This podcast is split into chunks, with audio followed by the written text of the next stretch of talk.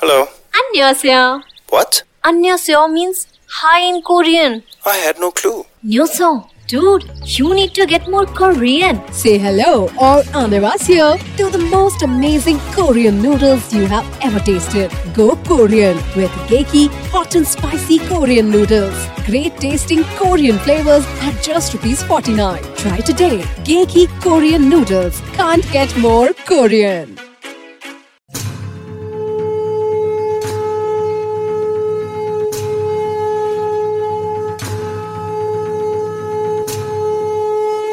सूत्रधार पर सुनते हैं वेद व्यास की महाभारत।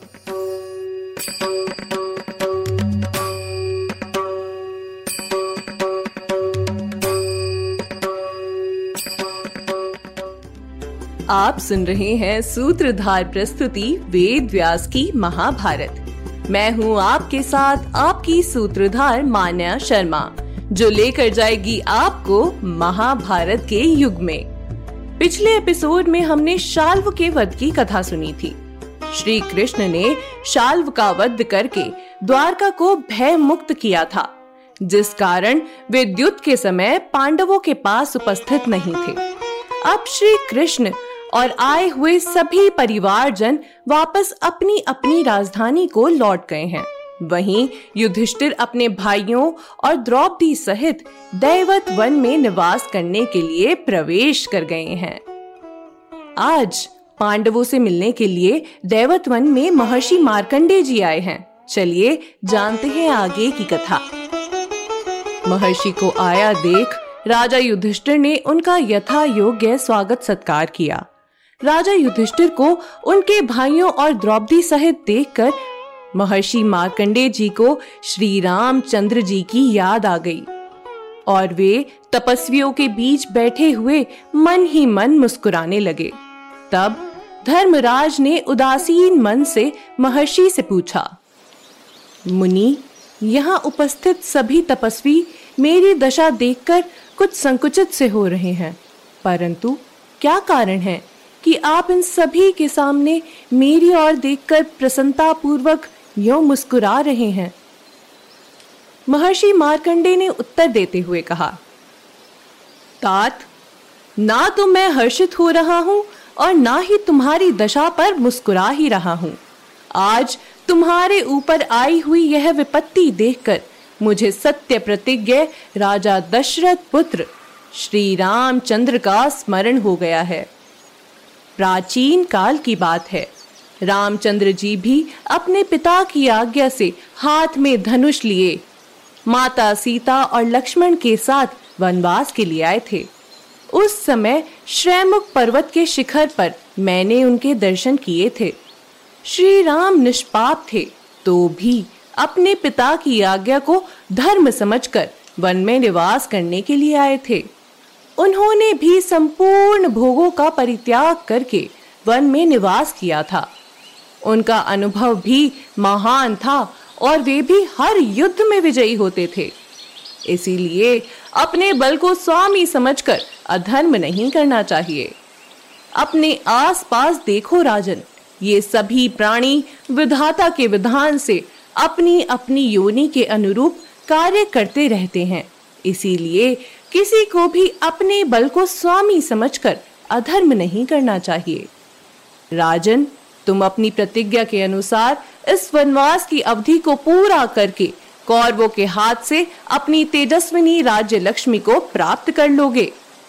इसी प्रकार युधिष्ठिर को धर्म का ज्ञान देकर महर्षि मार्कंडेय जी ने उनसे विदा ली और उत्तर दिशा की ओर चले गए। जिस समय पांडव दैवत वन में निवास कर रहे थे, उस समय वह वन ब्राह्मणों से भर गया था। उस समय दैवत वन ब्रह्मलोक के समान शोभा पा रहा था। एक दिन, संध्या उपासना के समय, दल्भ के पुत्र महर्षि बक ने राजा युधिष्ठिर से कहा, राजन, देखिए कितना सुंदर दृश्य है। सब और वेदियों पर अग्नि प्रज्वलित है। आपके द्वारा सुरक्षित हो, व्रत धारण करने वाले ब्राह्मण इस पुण्य वन में धर्म का अनुष्ठान कर रहे हैं। संपूर्ण जगत के ब्राह्मण यहाँ आकर आपसे मिल रहे हैं। मेरी बात ध्यान से सुनिए राजन।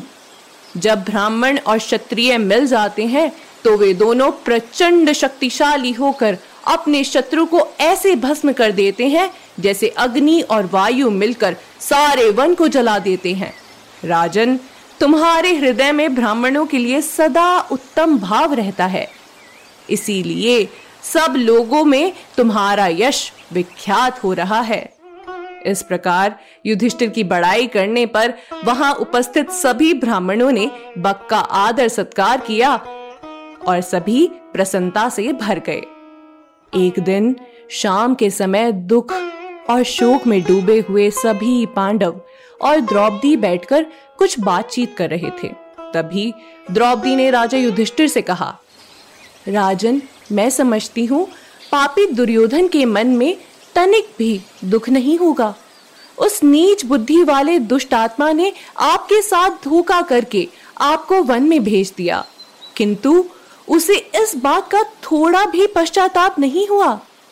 उसने आप जैसे धर्मपरायण श्रेष्ठ पुरुष को भी इतने कटु वचन सुनाए।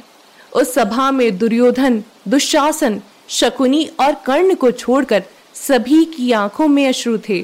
केवल इन्हीं की आँखों में ना दुख था और ना पश्चाताप। निश्चय ही आपके मन में क्रोध नहीं है, क्योंकि अपने भाइयों और मुझे इस कष्ट में पड़ा देखकर आपके हृदय में व्यथा नहीं होती है। महाराज, आपको शत्रुओं के प्रति किसी भी प्रकार का क्षमा भाव नहीं धारण करना चाहिए। तेज से ही उन सबका वध किया जा सकता है। इसमें कोई संशय नहीं है, महाराज। अपनी बात को समझाते हुए द्रौपदी ने कहा, महाराज, इस विषय में प्रहलाद और विरोचन पुत्र बलि के संवाद रूप इस प्राचीन इतिहास का उदाहरण दिया करते हैं। असुरों के स्वामी दैत्यराज प्रहलाद सभी धर्मों के रहस्य को जानने वाले थे। एक समय बलि ने अपने पितामह प्रहलाद से पूछा, पिताश्री क्षमा और तेज में क्षमा श्रेष्ठ है या तेज? मेरा यह संशय दूर कीजिए। मैं आपके आदेश का यथावत पालन करूँगा। पितामह प्रहलाद ने उत्तर देते हुए कहा, पुत्र, ना तो तेज ही सदा श्रेष्ठ है और ना ही क्षमा। वत्स, जो सदा क्षमा ही करता है, उसे अनेक दोष प्राप्त होते हैं। उसके भाई, बंधु, शत्रु और उदासीन व्यक्ति भी उसका तिरस्कार करते हैं। कोई भी प्राणी कभी उसके सामने विनय पूर्वक बर्ताव नहीं करता। इसीलिए सदा क्षमा विद्वानों के लिए भी वर्जित है। इसी प्रकार द्रौपदी ने राजा युधिष्ठिर को हर बार क्षमा करने वालों के दोषों के विषय में सुनाया और कहा, महाराज, अब क्षमा ना करने वाले व्यक्तियों के दोषों के विषय में सुनिए। क्रोधी मनुष्य। रजोगुण से आवृत्त होकर योग्य और अयोग्य अवसर का विचार किए बिना ही अपने उत्तेजित स्वभाव से लोगों को नाना प्रकार के दंड देता रहता है।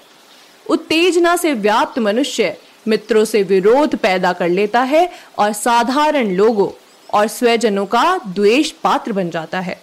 यह आवश्यक है महाराज, कि व्यक्ति समय समय पर आवश्यकता अनुसार कभी कोमल, कभी तेज स्वभाव वाला बन जाए।